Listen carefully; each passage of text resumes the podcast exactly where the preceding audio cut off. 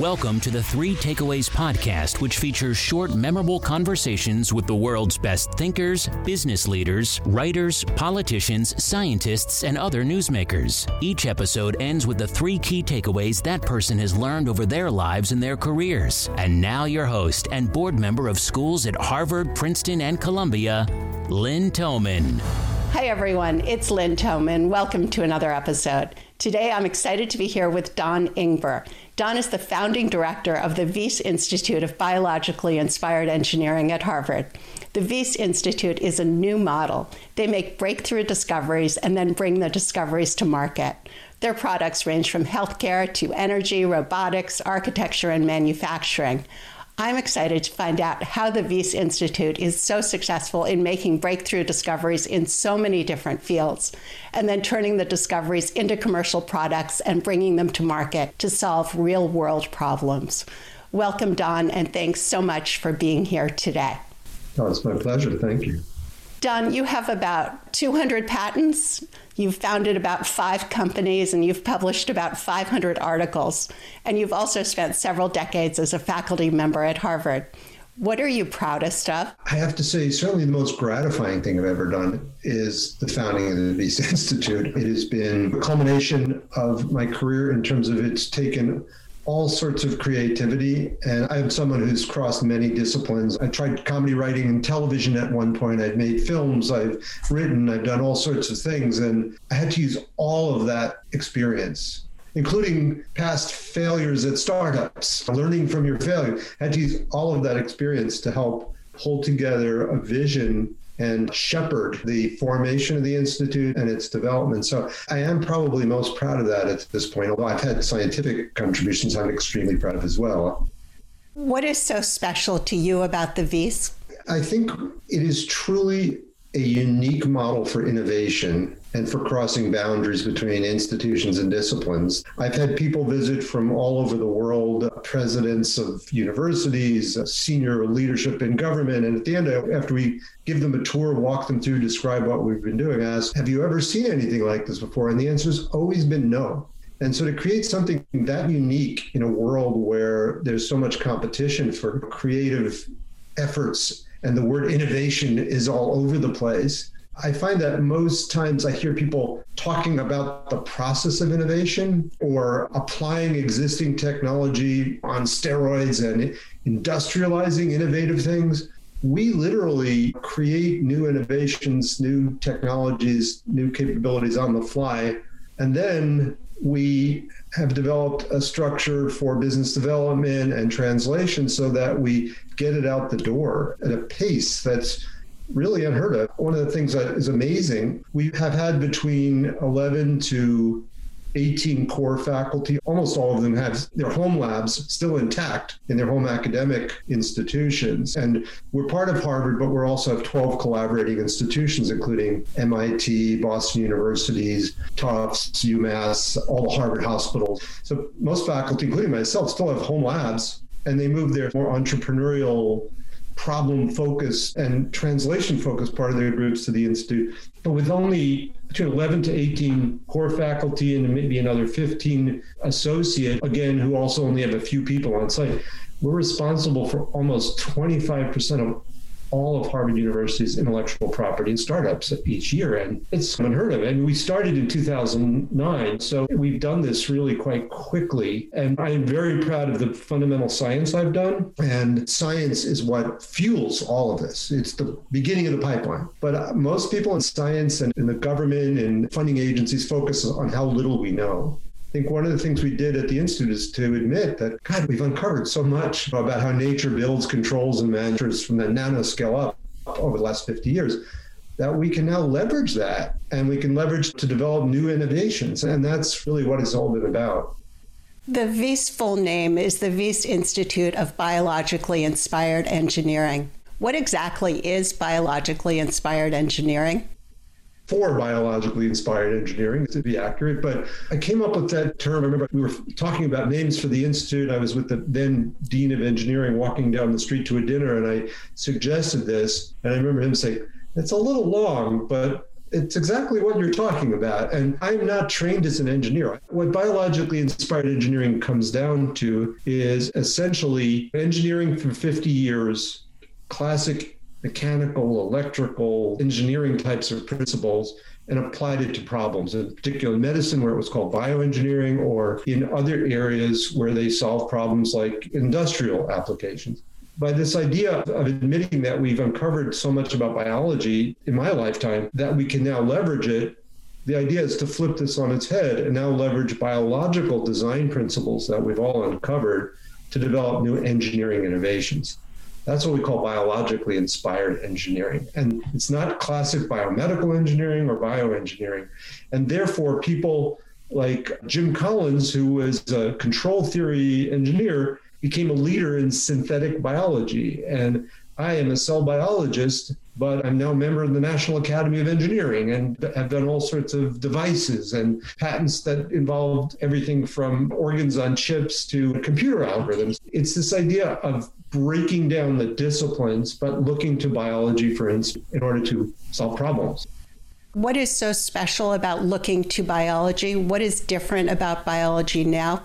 It's not that it's different now. It's really how life evolved on this planet is through processes of self-assembly, hierarchical self-organization, natural selection, evolution, using biocompatible, biodegradable materials, doing things with incredible efficiency, building as networks, not as bulk materials. All of these things is that nature and our physical world have selected for and have spontaneously emerged in our three dimensional space with our physical conditions and gravity and sunlight and temperature. And most of what has been done industrially by man has been to try to control, to constrain, to restrict. And we've all often got into trouble by that in terms of leading to overgrowth, taking over of, of insects or pests because we killed something that used to feed on them, or plastics and the environment. This whole idea of biomimicry, of bioinspiration, that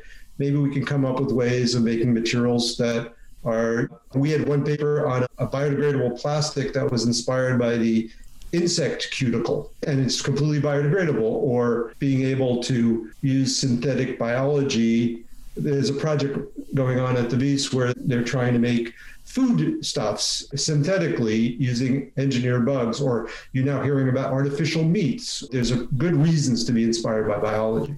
And lastly in medicine rather than putting artificial materials in people why not put materials that really are built the way our bodies that match their compliance, their chemistry, or that we learn how to essentially nurture or foster or control our body's own regenerative properties. There's just huge power in biology. And this really is the century of biology. This is where I think all fields are beginning to see the power of being able to control the genetics is one that people know about in genomics. We're beginning to get into the biomaterials, into the physical world as well. The brain, it's really just beginning to explode.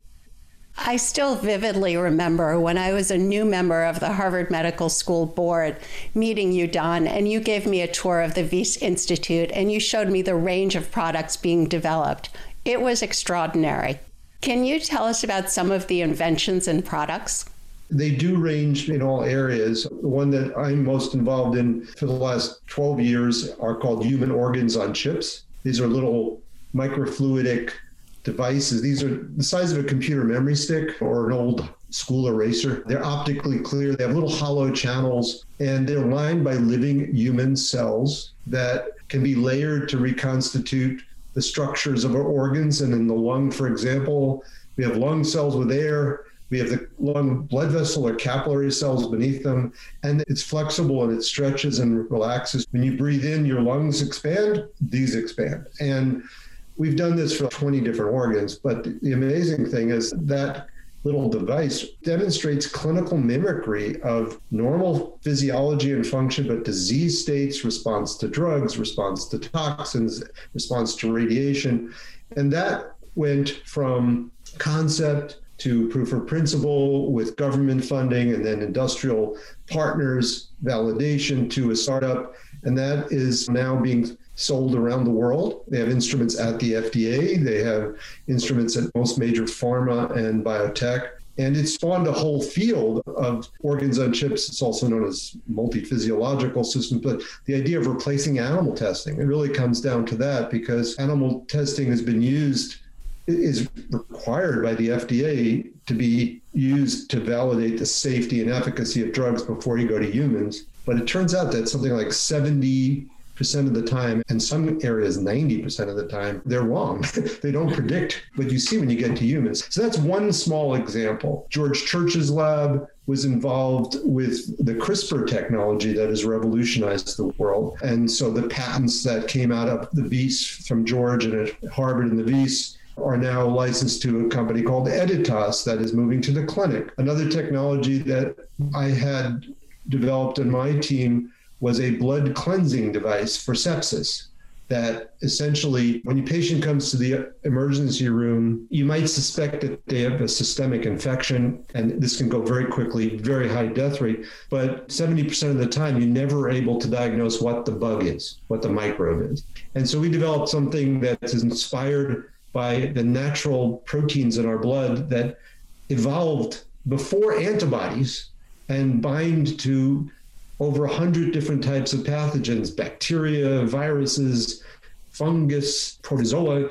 And story short on that, we engineered a version that we could produce very easily using methods that came out of the biotech world because we have over 40 people from industry with 10, 20, 30 years of product development experience in every area. And this guy came out of a biotech company. We then put it on a dialysis device, commercially available. And if a patient has sepsis without knowing what it is, you can put their blood into this device like a dialysis ex vivo outside the body. It's a blood cleansing system and remove the pathogens. That is entered clinical trials as well for general blood infections and for COVID 19 with military support. Jim Collins has developed synthetic biology. This is engineered DNAs and other molecules that can read out quickly, recognize the presence of pathogen in a diagnostic mode. That was commercialized by a company called Sherlock, which I think had the first EUA for rapid diagnostics in COVID 19. On the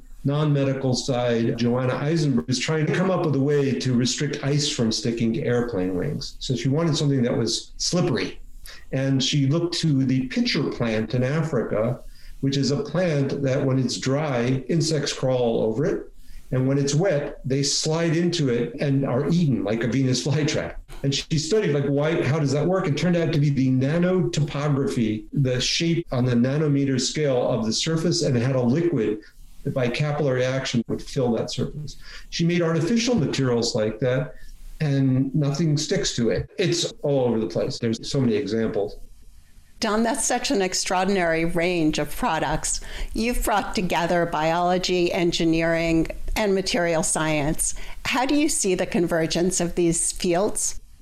People often go to meetings on convergence and on how you get people to collaborate and crossing disciplines. And I think it's pretty simple. You find a problem that is really exciting to people, and we tend to look for really high risk, high impact types of problems. That was what we were tasked to do as when I founded the Wyss by Hans-Jörg Wyss. But if you get the best people and they're interested in that problem, or you think they would be interested in that problem, and they can't solve it on their own, and you get the right complementary people in terms of talents around them that are great people. You just got to get out of the way because if they really want to solve the problem and see there are other people there that can fill the spaces that they can't it will happen. It's all about people when you build an organization. And there's some people that just will never get along by personality. Sometimes it doesn't work. But if they can get along and they really want to solve the problem and you got the right people and the right skills together it will happen. And that's what we found again and again what discoveries do you see on the horizon? There's no doubt that artificial intelligence, approaches like machine learning, network biology, all of these intersecting with the biological world is leading to an acceleration of everything. And we are seeing that in applying machine learning and AI to drug discovery, to synthetic biology, designing systems to control uh, artificial viruses for drug delivery or constructs to control bacterial resistance to antibiotics. The fact is that most drugs don't work the way we think they work.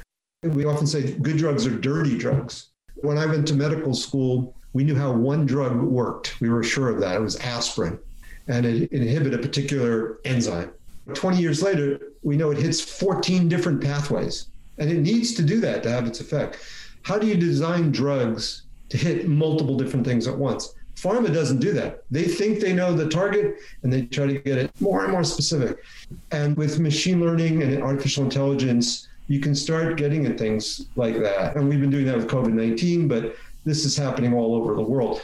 People are using it to accelerate design and discovery of new materials. I think areas are growing the whole robotics world and the man machine interface, and that involves both miniaturization but also materials. That's an area. 3D printing is one that's, I was involved with a startup in 1998 to do 3D printing of devices because I could see this amazing technology used in the industrial world. They were using it to build airplane parts. And I thought, wow, couldn't this be amazing for biology? But it was too early. The company died. Nothing ever happened. I see what is being done now. People like Jennifer Lewis and Chris Chen at the Wyss, we have a major initiative, and they're able to build in ways with living cells, with living materials, and put blood vessels into the tissues while they're building it that I think is going to revolutionize organ transplantation. One thing that I will say about the Wyss that was affected by my experience with this 3D printing in the 90s was that I realized that there are methods and approaches used in the industrial world that could be powerful in the medical world. But also, when I was in medical school and in medicine for all these years, there are methods and materials and approaches we use in medicine that could revolutionize the industrial world. And synthetic biology has shown that to be true. Think of things like dental adhesives. You go to the dentist, they flash a UV light, boom, you have this material that's incredibly strong. That could be used in, in non medical areas too. And so that's one reason at the Wyss why we're so broad. And that was intentional from the beginning. Looking ahead five or 10 years, what does the future of drug discovery, medicine, and healthcare look like? I think it's going to be more linked to the individual. What I see is going on in our place, we have these human organ chips that you could make your liver on a chip or your Crohn's disease model of your intestine on a chip. You can imagine linking it with your genetics, your genomics, and artificial intelligence and being able to predict what might work better for you and be less toxic for you, and then test it in the chips and then get more information and iterate. That's one example. Another example are home diagnostics. It's beginning to happen. We've seen that with COVID 19, where FDA is approving things to be done at home that are a little bit more complex. But imagine if you can have all the tests that you get in the hospital now, your blood counts, everything you go every year to the doctor, but you do it at home inexpensively. And that data gets fed back, analyzed, and essentially it democratizes diagnosis you deal with huge amounts of data to understand that, oh, there are subpopulations of people and we need to develop drugs for them and not generically and fail all the time. I think drug development, moving from animal models that are not predictive to more human relevant models, is going to speed things up. I think understanding that you can design drugs for subpopulations using things like you can make stem cells from an individual. You could take your cell out of your blood give it a few genes, and it becomes like an embryonic cell that can become any tissue. You can now build things like an organ chip of your different organs. You can begin to essentially personalize not only diagnostics, but therapeutics development. Or you could do this for clinical trials design where you might test 300 women who are Hispanic, who have asthma and are ultra sensitive to cigarette smoke, and develop drugs just for them, then use them for your clinical trial. This is the opposite of the way it's done now. Right now, companies spend tens of millions of dollars. They'll do a huge trial. They almost always fail. And then they come back and they statistically number crunch to find a genetic subpopulation that might be more sensitive. And if they're lucky, they find it. They'll do a limited trial and they get approved for now. It would save huge amounts of money and time and increase the likelihood of success. That's one example. You're going to see Amazon type things in the future that are going to probably handling all of your diagnostic data and recommending oh, this is the most cost effective and highest personally rated and professionally rated physician to do this for you, or it's going to be a different world. What will we see next from self assembling materials? We have an effort at the Institute called molecular robotics, which are basically self assembling molecules that can build into structures that are at the nanoscale or even micro scale. People can now build from the nano to something you can see, but they can carry out desired functions. We've been using them, in, their groups developing at the Wyss. they've led to diagnostics, but they also are being used for analytics. For example, this is very scientific, but when they want to identify a target in a molecule, imagine you have a virus and you have some protein you want to target on its surface to develop a therapeutic. They'll crystallize it, they'll rigidify it, and then they'll use a high power microscope to get its three dimensional structure. But it's rigidified where in life everything is vibrating and flexible, and you don't really have its real look. Plus, it's very expensive and it's very hard to do with a lot of molecules. With lots of little self assembling robots, the idea is you could have them probe the molecule in solution and give you readout and tell you what it is. I think in vivo is where you're going to see more self assembly, where you inject materials, and it's beginning to happen that will self assemble into a structure that might be an optimal device depot for a vaccine. But other ones would be optimal to promote stem cell migration and growth to heal a muscle. Those are places where you're going to see self assembly. The way your body builds is through self assembly. Let's say you want to heal a bone, that is cells putting out molecules and they start coming together and building structures which bring in other cells, which put out other molecules, which build more assembly. I think people are exploring ways to trigger that process with engineered trigger materials, if you like. Don, you've talked about an incredible range of discoveries how do you turn these discoveries into products and market them in the world to solve problems? We have what we call an innovation funnel at the Wyss. In America, generally, scientists are funded through grants. And you struggle to write a grant, it takes a year to get. If you're lucky, 5 10% are funded. If you get a second one or a third one, by the time you get it, you've done most of it. In fact, you have to have done most of it to get the funding. That's not the most exciting thing for scientists, what they propose to do. It's already a year down the line. But if they have money for people and supplies, we always say we do the interesting stuff in the space between the grants because you could just say, okay, do what we said we do in the grant, but pursue your vision, pursue your ideas. With the Wyss Institute, we kind of turbocharge that by giving additional funding and free access to facilities, equipment, know how to get that process started. We don't ask people to write proposals in that early phase of our funnel. They have their funding from government. We give them creative funding. So anything you want to do in this space is fine. And it's not a huge amount of funding. It's enough for two students and fellows for core faculty.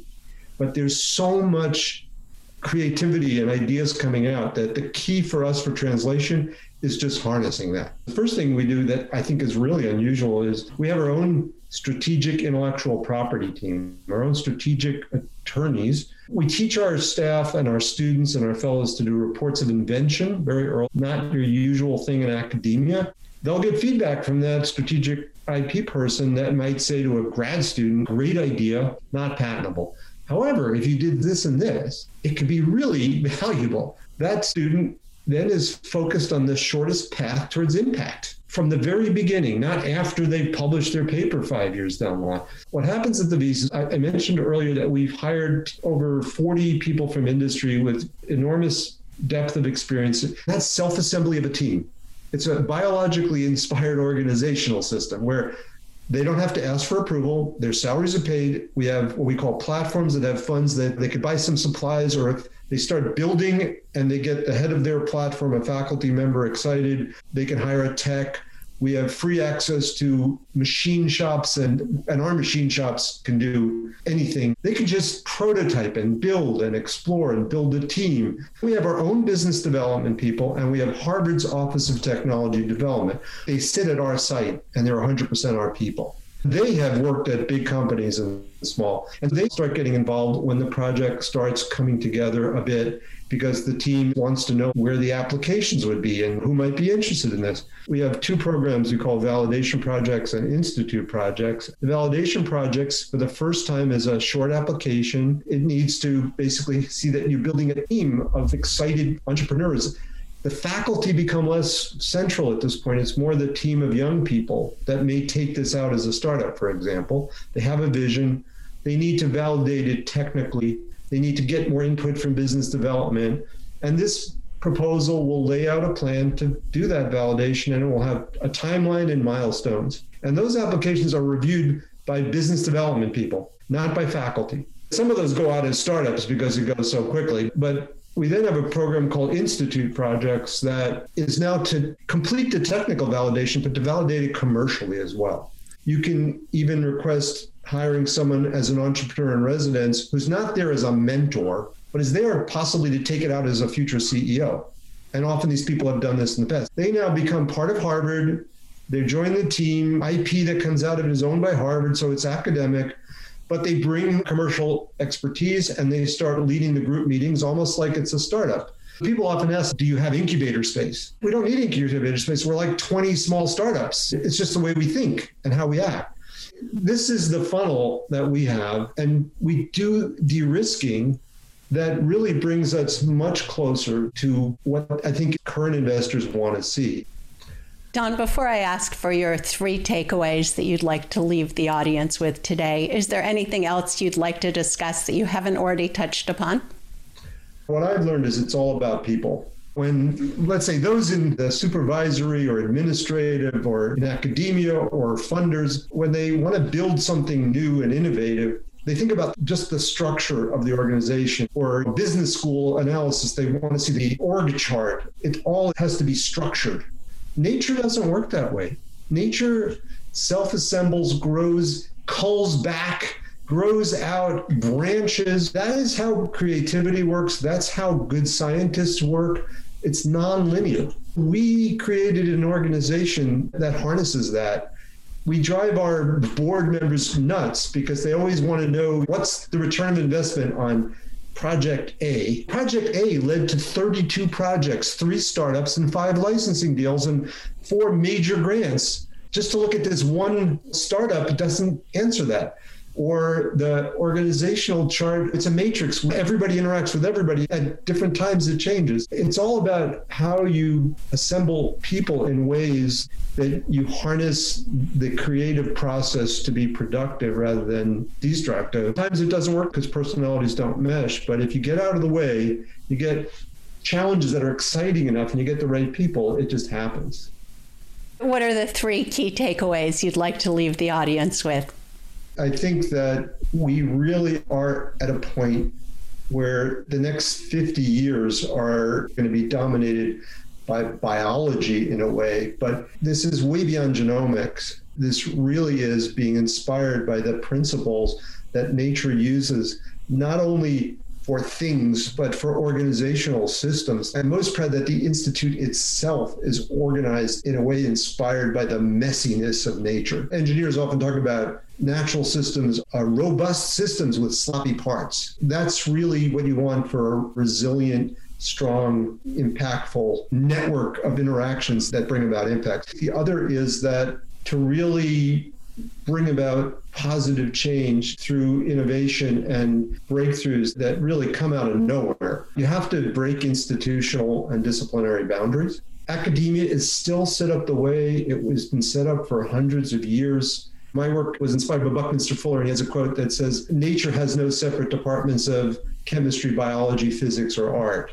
It's absolutely true. Yet that's the way young people are taught, people are channelized and compartmentalized. And that's not the way the world works. That's not the way real impactful solutions work. Lastly, I do want to share the message that the world is changing and academia is changing and industry is changing, and that there are places like the Wyss Institute where we've explored and I think reduced to practice models that can break through these barriers and bring about transformative change in quite a rapid way. Thank you, Don. This has been terrific. Thank you so much for this chance to share with you my obvious enthusiasm and excitement about what we've accomplished over the last 12 years. Thank you. If you enjoyed today's episode and would like to receive the show notes or get new fresh weekly episodes, be sure to sign up for our newsletter at 3takeaways.com or follow us on Instagram, Twitter, and Facebook. Note that 3takeaways.com is with the number 3. 3 is not spelled out. See you soon at 3takeaways.com.